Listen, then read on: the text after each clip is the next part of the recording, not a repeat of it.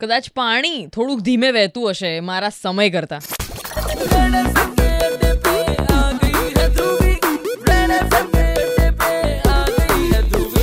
Marathon ભાગી રહ્યો છે મારો સમય, મને એવું લાગે છે. હમણાં થોડાક જ ટાઈમ પહેલાં, કેટલા? ત્રણ કલાક પહેલા?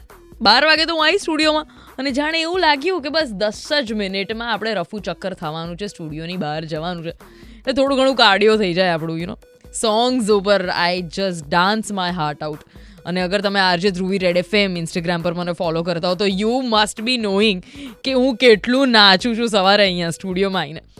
But you know those are the vibes યાર. એટલે હું જ્યારે પણ અમદાવાદ સાથે વાત કરું ત્યારે મને એવું લાગતું જ નથી કે હું અહીંયા સ્ટુડિયોમાં બેઠી છું અને તમે લોકો તમારા ઘરે કામ કરતા ડ્રાઈવ કરતા યુ નો હોમવર્ક હોમવર્ક કરતા મને સાંભળી રહ્યા છો. આઈ જસ્ટ ફીલ આમ વિઝ્યુઅલાઇઝ થઈ જાય કે તમે લોકો મારી આમ આજુબાજુ બેઠા છો અને આપણે લોકો યુ ઓટલા પંચાતો કહેતા હોય ને, બસ, એવી રીતે વાતો સીધો કરવા માટે બેઠા છે એટલે રોજનો થોડોક થોડોક ડોઝ જ આપવો જોઈએ મને એવું લાગે છે. એક સાથે અગર તમે, અગર ખાઈ લો છો હલવો કે પછી કંઈક સ્વીટ શુગર પણ લઈ લો છો, તો તમને ડાયાબિટીસ થઈ જાય. એટલે આપણે યાર આપણો વાતોનો ડોઝ પણ હલકો હલકો રાખીએ, થોડોક થોડોક રાખીએ, રોજ ત્રણ ત્રણ કલાકનો રાખીએ, તો તો પછી આમ નો મજા જળવાઈ રહે નહીં અને એટલે જ હવે ઘડિયાળ તો મને કહી રહી છે કે બેટા, હું તો વહી રહ્યો છું, હું તો દોડી રહ્યો છું અને મારો સમય પણ થઈ જ ગયો છે હવે.